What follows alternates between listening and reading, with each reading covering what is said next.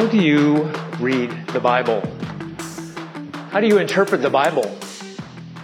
After all, it has all kinds of different genres. There's apocalyptic, there's poetry, there's narrative, there are letters.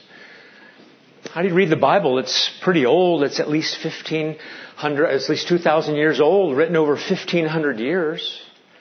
Different culture, different languages. How do you interpret the Bible? How do you read it? Some people say, well, just like any other book. But is it like any other book? Certainly there's human authorship. Paul wrote Romans, but he was inspired by the Spirit of God, moved by the Holy Spirit to write Romans. It's a divine book. And as such, we come to it and we say, Lord, help us to understand what you say, since as we've heard from Charlie, he speaks now only through his word. I mentioned last week that if you want to come to the Bible and read it, one of the best things you can do is say, what's the context? Tell me. There's a context for this section of scripture. A close context, a, a farther context, context in the whole Bible. You say, well, how do I understand the Bible? Well, we learned last week, you come to it and you say, is this describing something? Paul cast out demons, or is it telling me to do something? Cast out demons. And today we're going to have part two of the series from last week. If you'd like to understand the Bible properly, if you can think in terms of law and gospel, you're on your way. And so our study today is going to be Law and Gospel Part 2. Theodore Beza, who took over for John Calvin in Geneva. How'd you like that job, by the way? You have to replace somebody, you're going to replace Calvin. Beza said, ignorance of this distinction between law and gospel is one of the principal sources of abuses which corrupted and still corrupt Christianity. Understanding law and understanding gospel. Spurgeon said there's no place on which men make greater mistakes than on the relations which exist between law and gospel. So I want you to understand it, and I know you do. I've taught about it many times. But when you hear something over and over and over, I believe there's a little slogan. It's called "Mother is the what? Uh, repetition is the mother of what? that slogan that no one forgets. It just rolls off the tongue. Repetition is the mother of all learning. And so we need to hear things over and over and over. And by the way, heaven's going to be sweet for lots of reasons, mainly because Jesus is there. But there are other reasons. Because I tend to forget what I'm supposed to remember. And I tend to remember what I'm supposed to forget. I forget the goodness of God and the grace of God and great is thy faithfulness.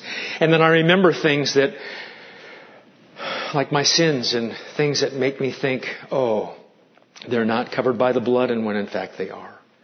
Our outline today is super simple because I want you to understand law gospel. Two definitions, four passages. Two definitions, what's law, what's gospel, and four passages so you can see with your own eyes, oh, I understand law, gospel, now I can understand these passages better.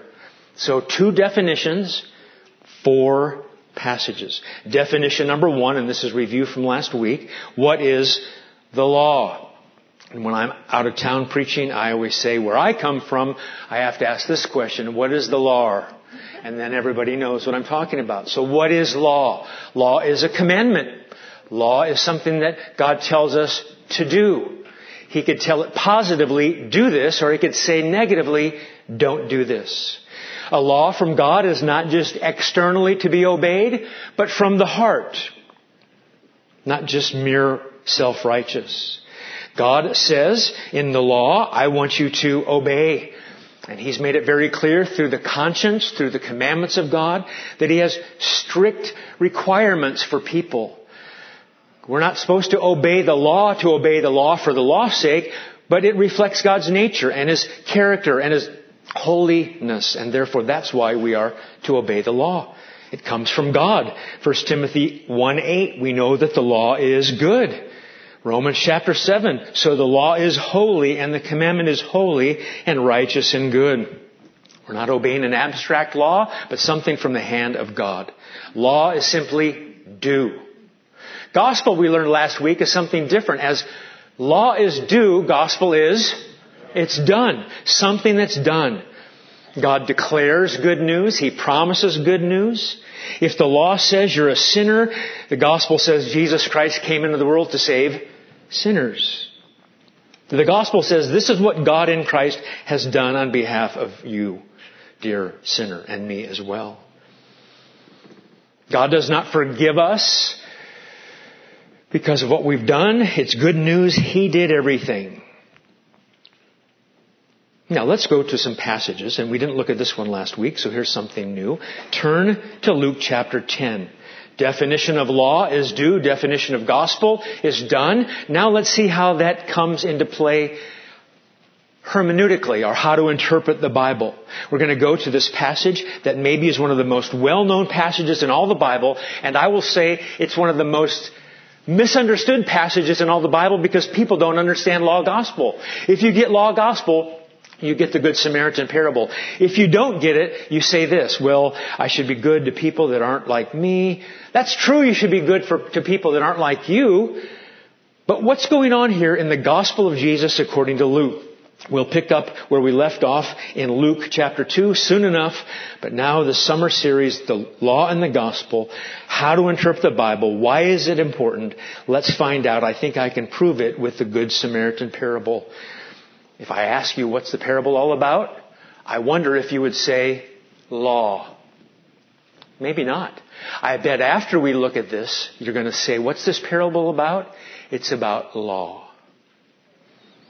Luke 10:25 and behold kind of sounds like last week when the rich young ruler just kind of runs up to Jesus. Here it's not a rich young ruler, it's a lawyer. And a lawyer is not someone that we make fun of today, the lawyer jokes. This is someone who knows God's law.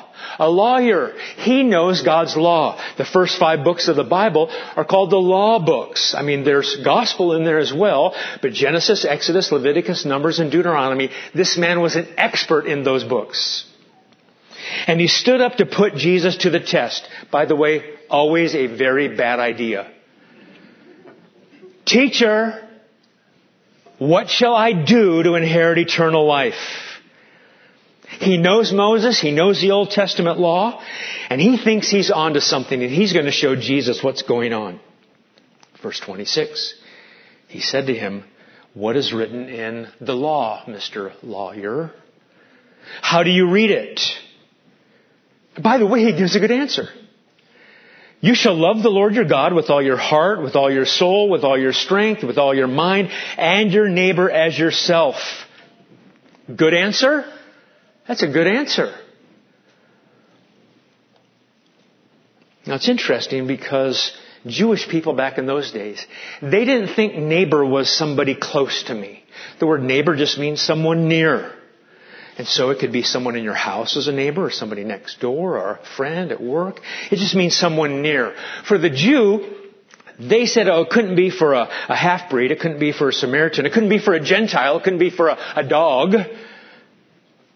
Not a real dog, but somebody who's a person as they would call a dog out of disdain.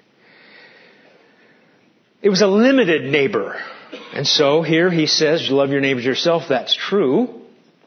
And now here comes what? Is this law or gospel? Verse 28. And Jesus said to him, you've answered correctly. You've answered literally with orthodoxy. Do this and you will live. What is the great commandment? Love God, love your neighbor.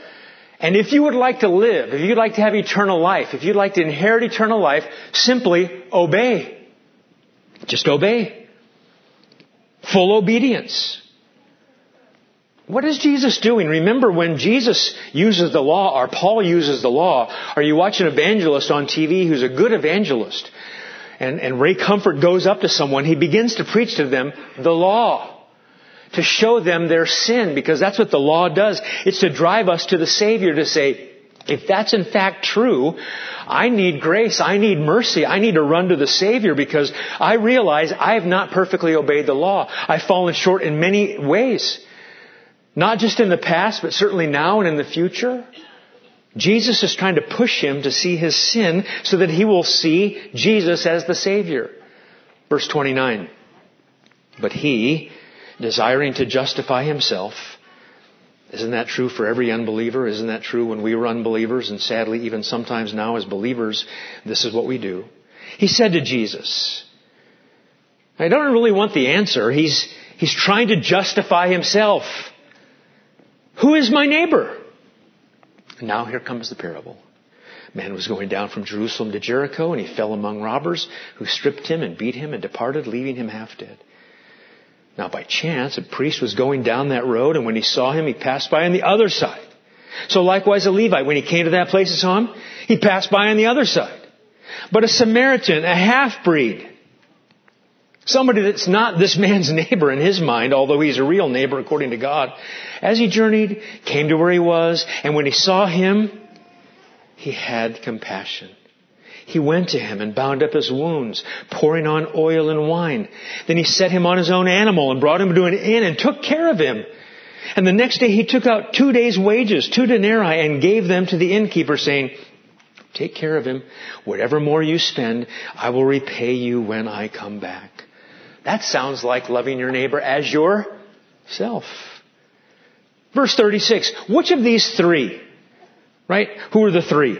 The priest, the Levite, and the Samaritan. Which of these three do you think, Mr. Lawyer? You thought you were putting me on the spot. I've got a question for you.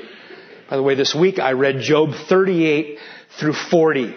Sometime read that. Job 38 to 40. And Job's got all these questions about God and what's going on in the world and, and is there injustice and everything else. And God said, no, no, you don't ask me the questions. I ask you the questions.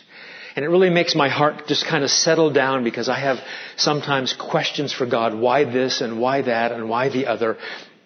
And you know what? It's just good to be put in my place. Jesus puts him in his place.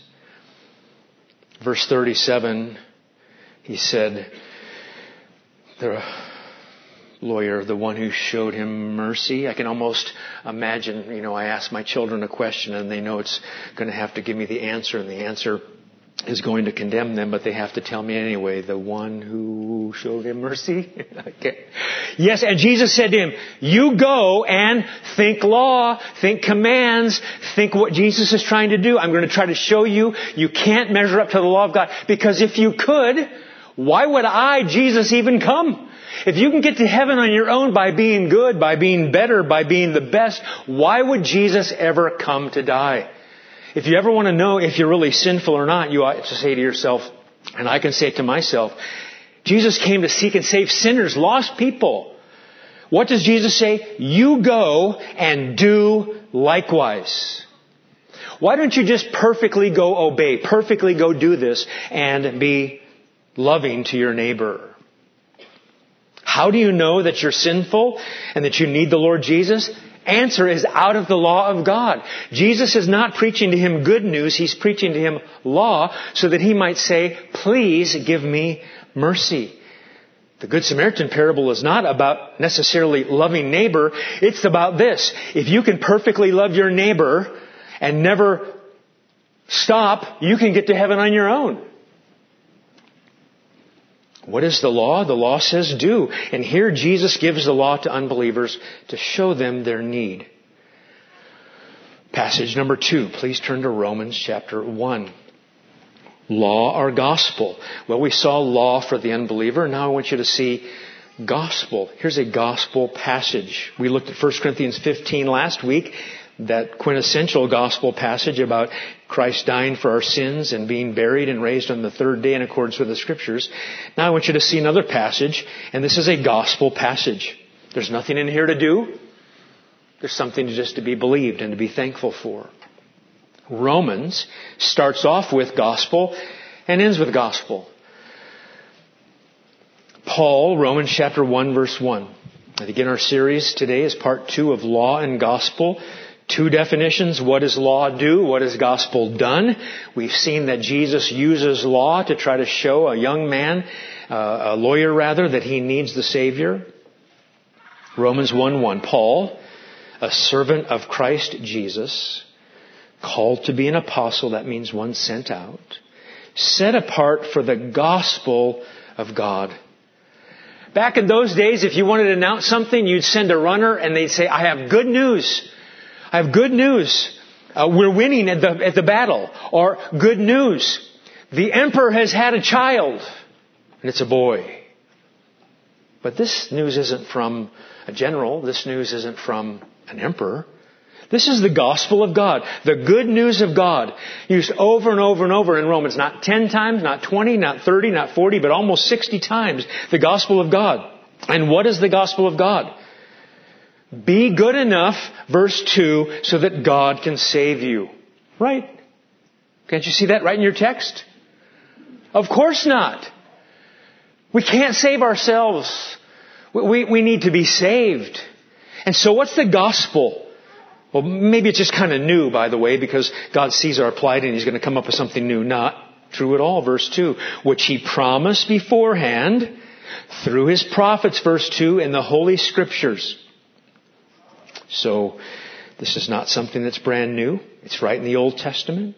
And specifically, what is the good news? It's concerning His Son. One God, three persons. The Father, the Son, and the Spirit. And here the gospel is centered on the sent Son. Concerning His Son, and by the way, He's truly human.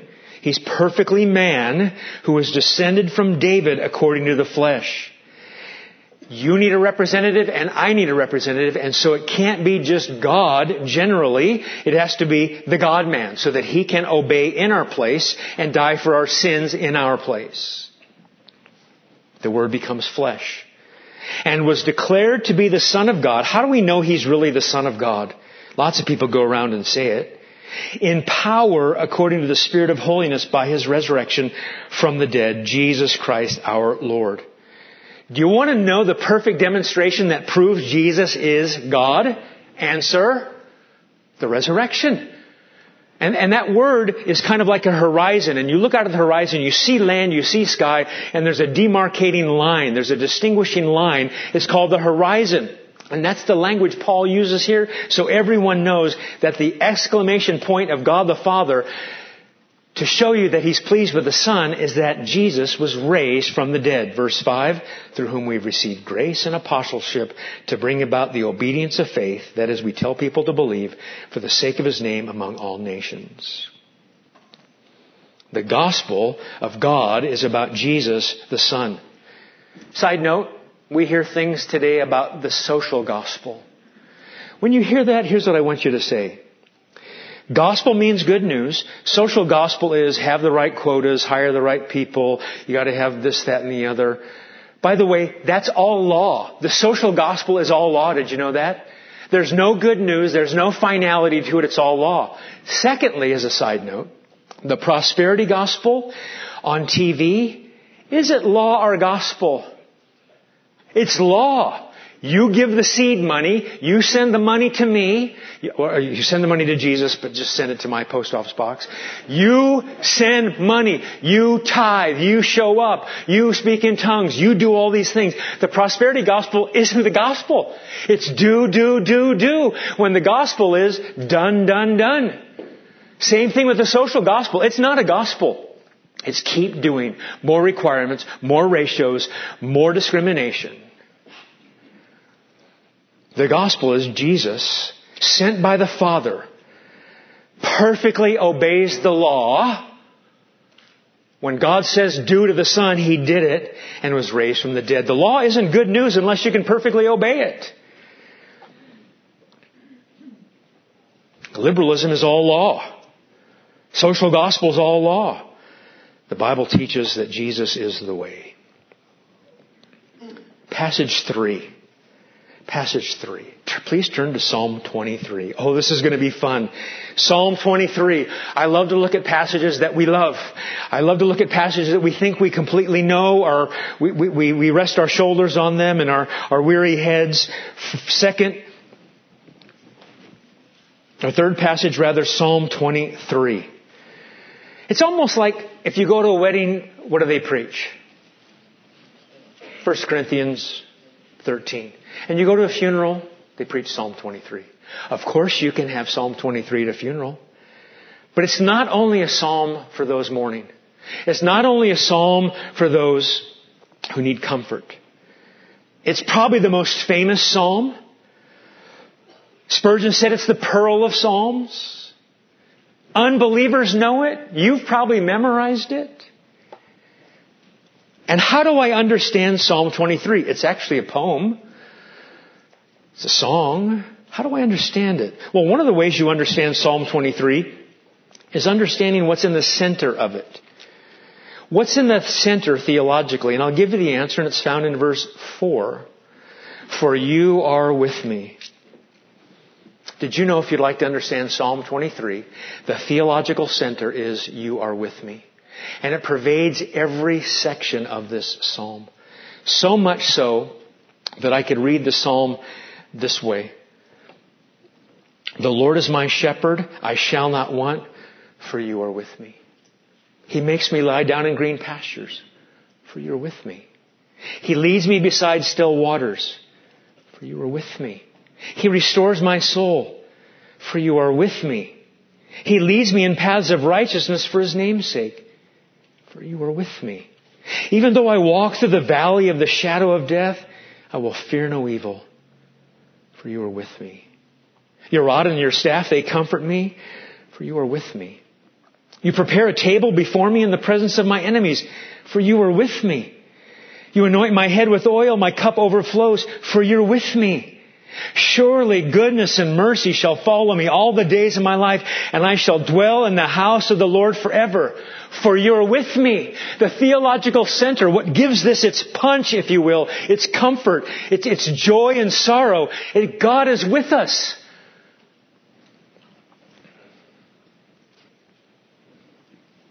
Our dog died a few years ago, and my children keep asking me when we're going to get another dog. And I say, when you move close enough uh, to us so that if I ever travel out of town, you watch the dog. So far, they're all still not here. But I think if I were to get another dog, I'd probably get two, you know, so they can keep each other com- company. And I don't think Kim would like it, but I want to name one goodness and I want to name the other mercy. Surely goodness and mercy shall follow me all the days of my life. Wouldn't that be good? It's the language of tracking and following. I mean, wherever I go, I just can't outrun God's mercy because He's with me. God is omnipresent. He's everywhere. All of His being is everywhere all the time. What do I need? I need a friend that sticks closer than a, a brother. No one understands. But Jesus can sympathize with us because He's been tempted in every way. The theological center of this book is for you're with me. The writer of Hebrews knew it, Hebrews 13. I will never leave you, God said, nor forsake you. Five negatives piled up in the original language. No way, never, ever, ever, I'm never going to leave you. You can be in a hospital bed, you can be on a bicycle, you can be around the world, you can be down in the Mariana Trench, you can be up in the moon. God says, I'll never leave you. So we can confidently say, The Lord is my helper. I will not fear. What can man do to me? To understand Psalm 23, you under, need to understand the theological center and what gives it the gravity. Secondly, you need to understand where it is in the Bible. And you say, well, it's in the Psalms. True. But which psalm is before it and which psalm is after it? Didn't I not say it's important to understand context Psalm 22, Psalm 23, and Psalm 24 give different glimpses of Jesus the shepherd. Did you know that? Did you know Psalm 22, Psalm 23, and Psalm 24 gives us glimpses of the shepherd? The good shepherd Jesus said, I'll lay down my life for the sheep, John 10. And that's really the sum of Psalm 22. My God, my God, why have you what? Forsaken me. Psalm 22 is about the good shepherd. His death for us. Psalm 23 is about the great shepherd, his, his present care and his provision and his protection. In the past, he died for me. Now he's watching me. He's the great shepherd that Hebrews 13 talks about, the great shepherd of the sheep who equips you with everything good for doing his will, that he may work in us what is pleasing to him. Well, Psalm 22 is about the death, and Psalm 23 is about his present protection. What's Psalm 24 about? Answer, His return. Jesus' return. The chief shepherd, as 1 Peter 5 calls it. Psalm 22, death, past. Psalm 23, protection, present. Psalm 24, exaltation, future. If you'd like to understand Psalm 23, you better understand the good shepherd as followed by the great shepherd and the chief shepherd. He dies Psalm 22. He's living Psalm 23. He's coming back Psalm 24. The shepherd is the Lord Jesus. So what does this have to do with law gospel? You're saying to me, I love Psalm 23. Please talk about it all you want. I'm happy, but what does it have to do with law gospel? I have a question for you, dear congregation. I almost said dear class. You're a class. You're learning. Can you name for me the law verses in Psalm 23? What are the law verses? Can you find a law verse? It's important if we want to understand the Bible to understand law gospel. And we come to this passage and we need to say, does it say to do something or does it say something's done? Did you know there's not one law verse in Psalm 23? Now, if you don't think I like the law, if you don't think I want holiness and obedience and all that, that's our final passage we're going to get to. But for right now, just let it settle in. Why do you love Psalm 23? Because it talks about my great shepherd. It talks about my good shepherd. It talks about the chief shepherd. It talks about who he is and what he's done and he's with me and he's with me and he's with me. Did you know there's not one law in Psalm 23? And by the way, if there was, I'd be happy with it. But knowing God is so good as a great shepherd, does it make you just think, I'll take advantage of that? I don't want to obey. I don't want to honor him. If anybody would love me like that, I'm just going to try to skate on the thin ice of just taking advantage of grace. Now you could say that, but that would be sinful. What do you do instead, knowing that God's your shepherd and He'll never leave you? You say, I don't want to be anxious like I am. God, please help me not to be anxious. You say, do you know what?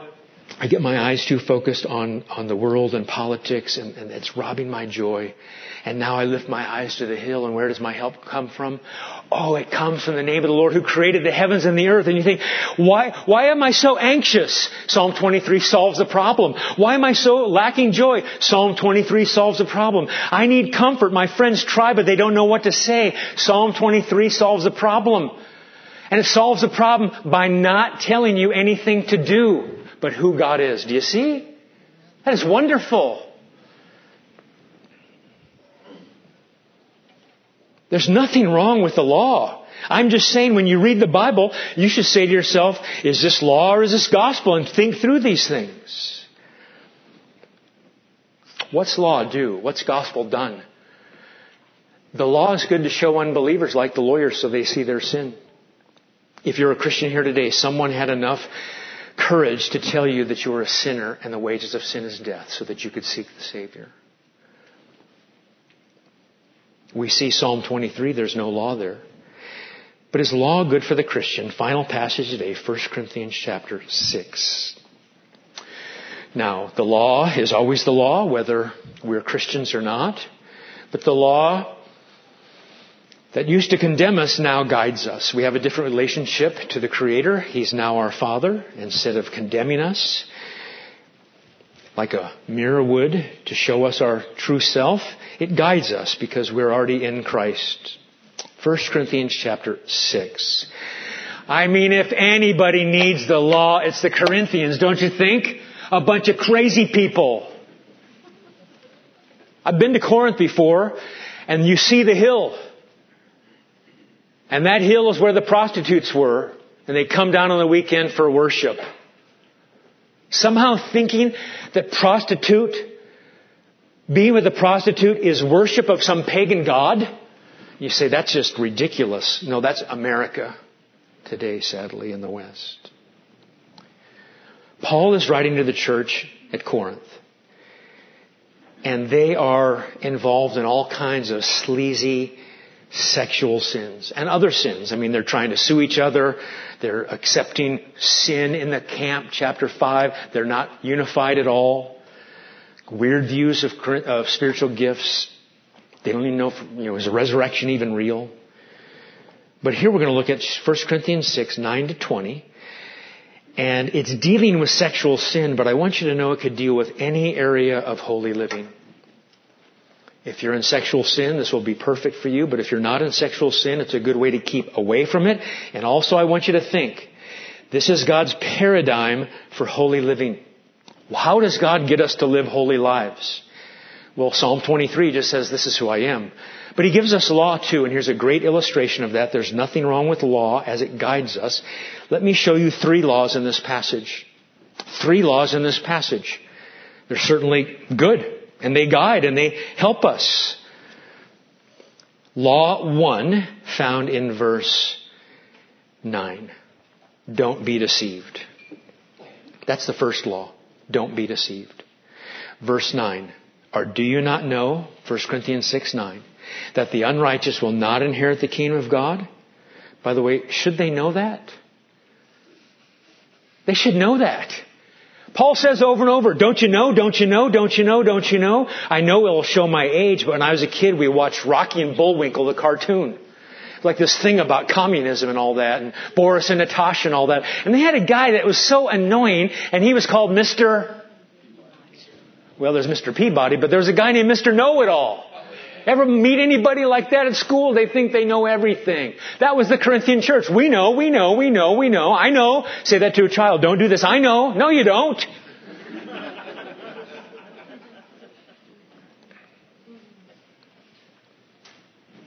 don't be deceived. Verse 9.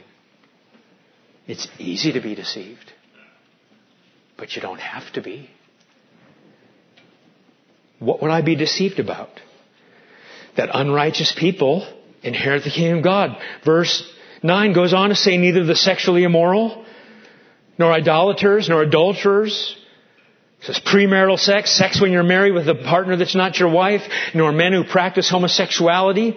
It's actually two words in the original there, active and passive. Nor thieves, nor greedy, nor drunkards, nor revilers, nor swindlers will inherit the kingdom of God. Our hearts can deceive us. I thought Disney was bad 20 years ago with this Disney theology, just follow your heart, how much worse it's gotten. But our hearts are desperately wicked, deceitful above all else. Who can know it? Be careful. You have a friend and they're nice and and I have a homosexual friend who's nicer than my Christian friends. And I have a friend who's committing adultery and they're nicer than, the, and the list goes on and on and on. And he says, don't be deceived. And by the way, dear Corinth, if you think that the gospel of Jesus Christ is going to allow you to just live a licentious life and you take advantage of grace, you've got another thing coming. Hebrews 3 says, sin is deceitful. It tricks you.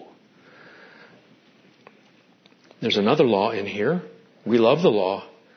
It's found in verse 18, and it's dealing again in this whole context with sexual sin, which we'll see. Is law good for the Christian? Of course, because it reflects God's nature and it guides us. It helps us to say, I want to glorify God. I want to love my neighbor. I want to honor him. Law 2 in this passage is verse 18. Flee from sexual immorality. Present tense, keep on running. If there's anyone here, Bethlehem Bible Church, who's in sexual sin with another person or with pixels on a computer down in their basement, the answer is Run. Flee. You don't have to try to say, I'm strong, I'm courageous. Remember Joseph? Who would have known? And what did he do? Well, I can stand up to this because I'm, I'm, I'm courageous. Joseph runs. In a sexually degenerate, based culture, we flee from immorality. The society might exalt it, but we have to run. Warren Wiersbe said sex within marriage can build a relationship that brings joy in the future, but sex apart from marriage has a way of weakening future relationships, as every Christian marriage counselor will tell you. So it's not only bad for you, it doesn't honor the Lord, and it doesn't honor the person that you're with. Is there anything wrong with law to guide Christians? The answer is no. Law 3, found in verse 20. Again in the context of sexual sin. 1 Corinthians 6:20. The law tells us what to do. Don't be deceived, flee immorality, and it tells us something else on the positive side. You might think everything's negative so far, but now he turns it to a positive. So glorify God in your body.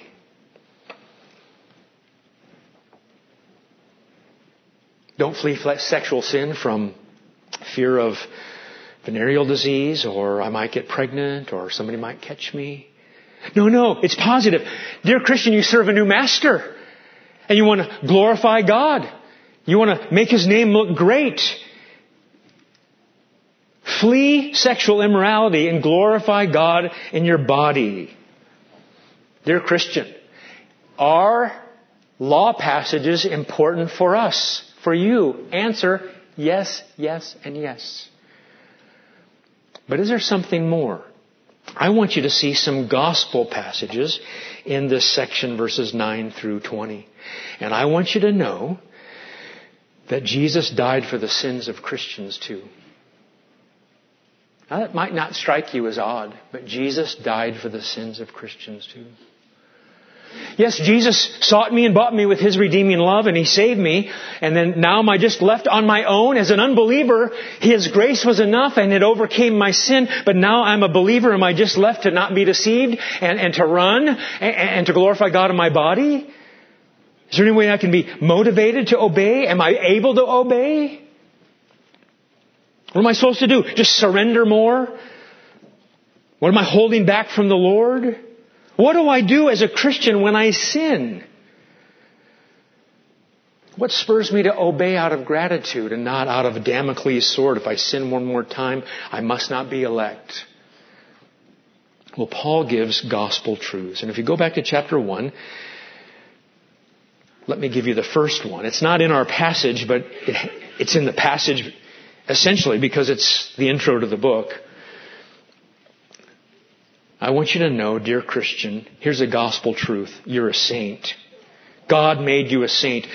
1 Corinthians 1 2, to the church of God which is at Corinth, to those who have been sanctified in Christ Jesus, saints by calling, with all who in every place call on the name of the Lord Jesus Christ their Lord. The law says, do a lot of good things so they'll make you a saint.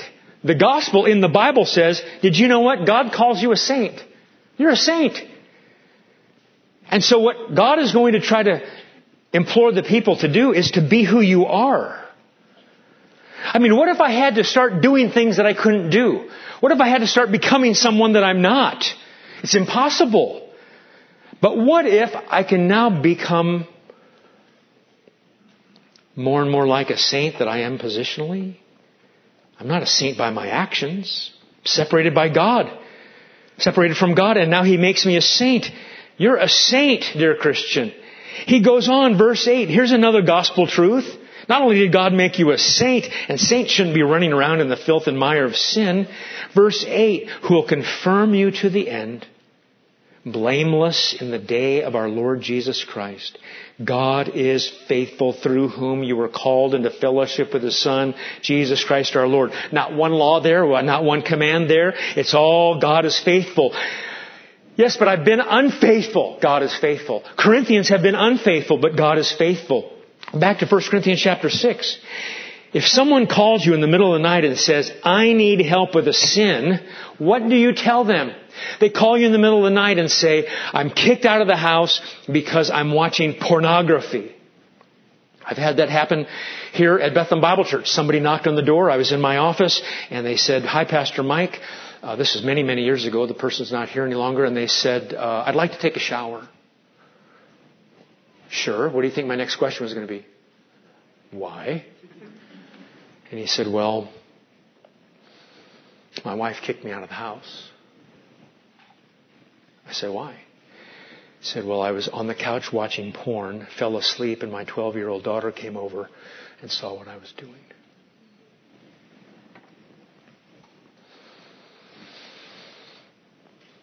What would you tell him?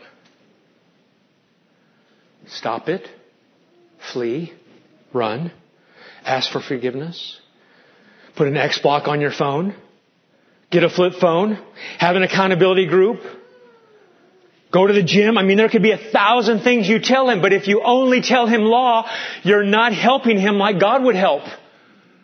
Give the law, yes, and everything I said, you could say and should say. But if you only give the law, that's not Christianity. That's called moralism, pietism, Mormonism, Roman Catholicism, and every other ism. Look what one of the things that Paul says. Here's a gospel truth in verse 11. Such were some of you. But you were, here it is, number three, washed. You were washed. You commit a sexual sin, you feel guilt, you feel shame, you feel awful, and no shower or bath can ever undo it all. But I want you to know, dear Christian, Paul says to the church of Corinth, to these people who are ex-fornicators, ex-adulterers, ex-thieves, who still sin, you're washed.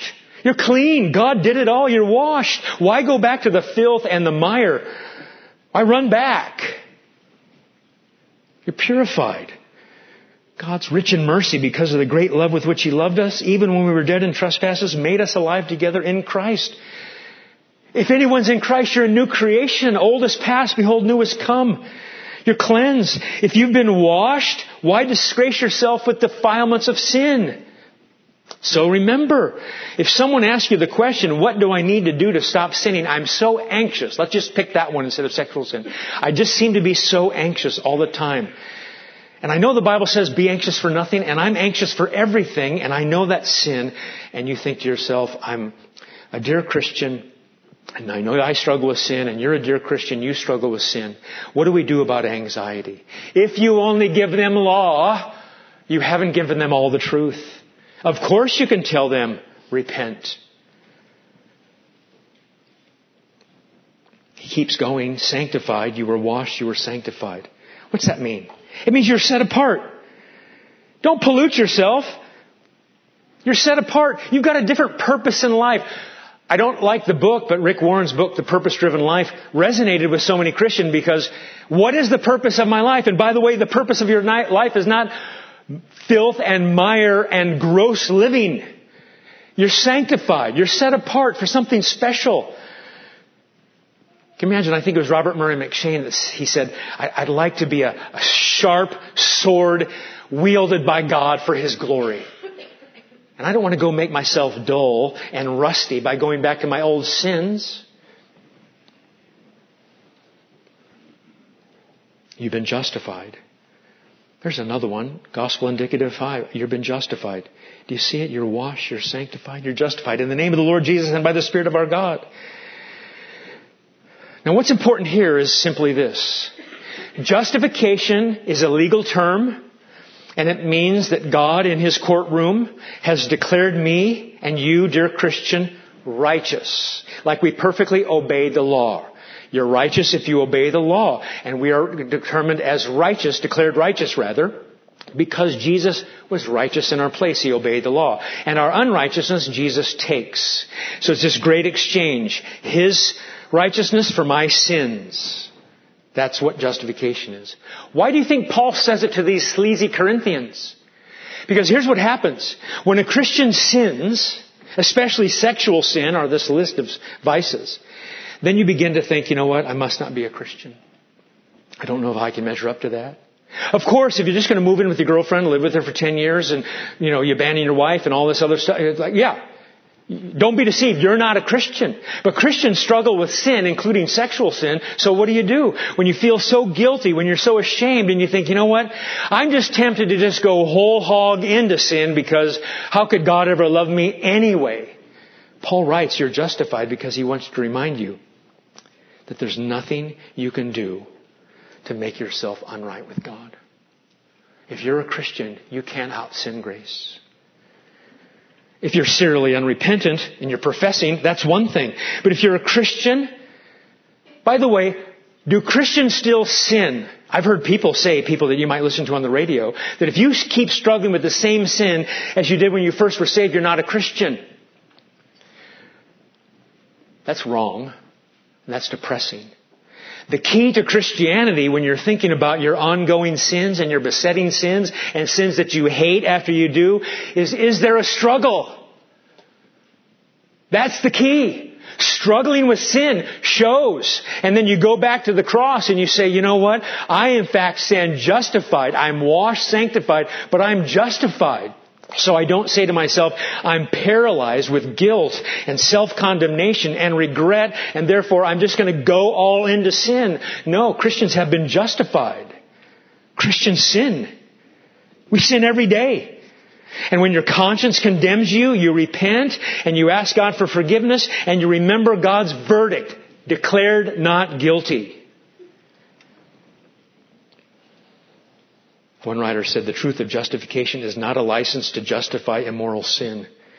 If it were, Paul would hardly use it in a context where he is exhorting believers to a faithful pursuit of holiness and purity. Rather, justification is the fountain of all true obedience to God. If someone is struggling with a sin, and we all struggle with it, is it good to give law? Yes, but it's not good to only give law. 1 Corinthians chapter 6 verse 14. Look at another gospel truth. Laws do, gospel's done. Has God done anything else when it comes to me dealing with sin, any sin, including sexual sin? Verse 14, God raised the Lord and will also raise us up by His power. Don't defile your body because your exact body is going to be raised in the resurrection. Glorified, yes, but your body. God has a future claim for your body. Don't take your body lightly. We're not the pagans who are like, well, soul's good, body's bad. No. Furthermore, verses 15 through 17, there's more gospel truth. You're united with Jesus, members of Christ, joined to the Lord. That's what verses 15 and 16 and 17 say. Do you not know? Your bodies are members of Christ. Shall I then take the members of Christ and make them members of a prostitute? Never. Do you not know that he who is joined to a prostitute becomes one body with her? Should know. For as it is written, the two shall become one flesh. But he who is joined to the Lord becomes one spirit with him. I'm united with Christ. You are united with Christ. That should motivate me to do the right thing.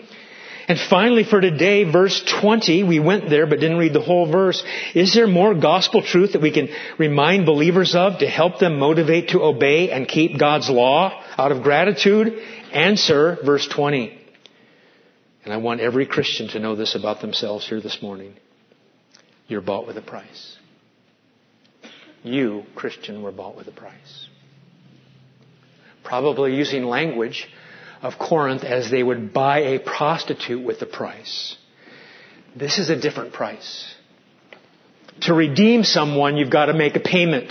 There's a slave, and you want to buy the slave, and you have to pay something. And that payment is called a ransom.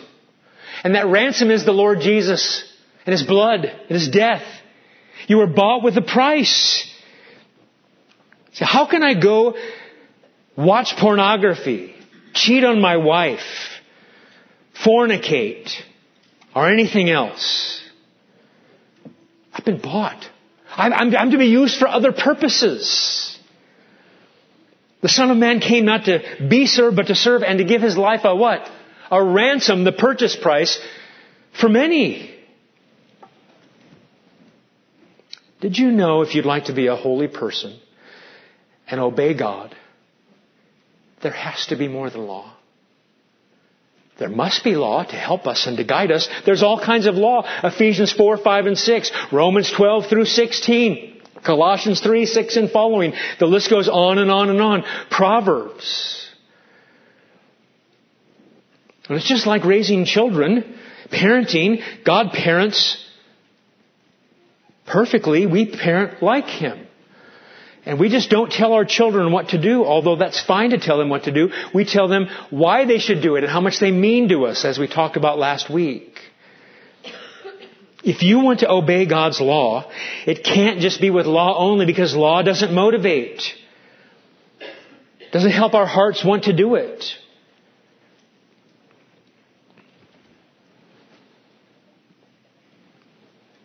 Michael Horton writes, most people think that the goal of religion is to get people to become something they're not.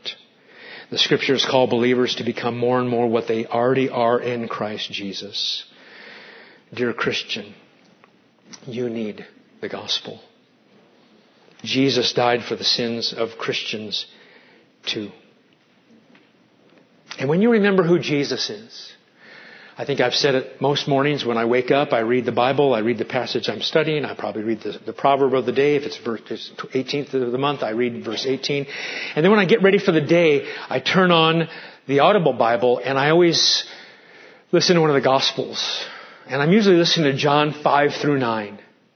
And I'm reminded about who Jesus is. And I'm reminded what this writer, Walter Marshall, says. Probably one of the most important books on sanctification ever written. according to John Murray. God does not drive you along, dear Christians, with whips and tears by the rod of the schoolmaster the law. Rather, He leads you and draws you to walk in His ways in pleasant attractions. The love of Christ, of course, is the greatest and most pleasant attraction to encourage you to godly living.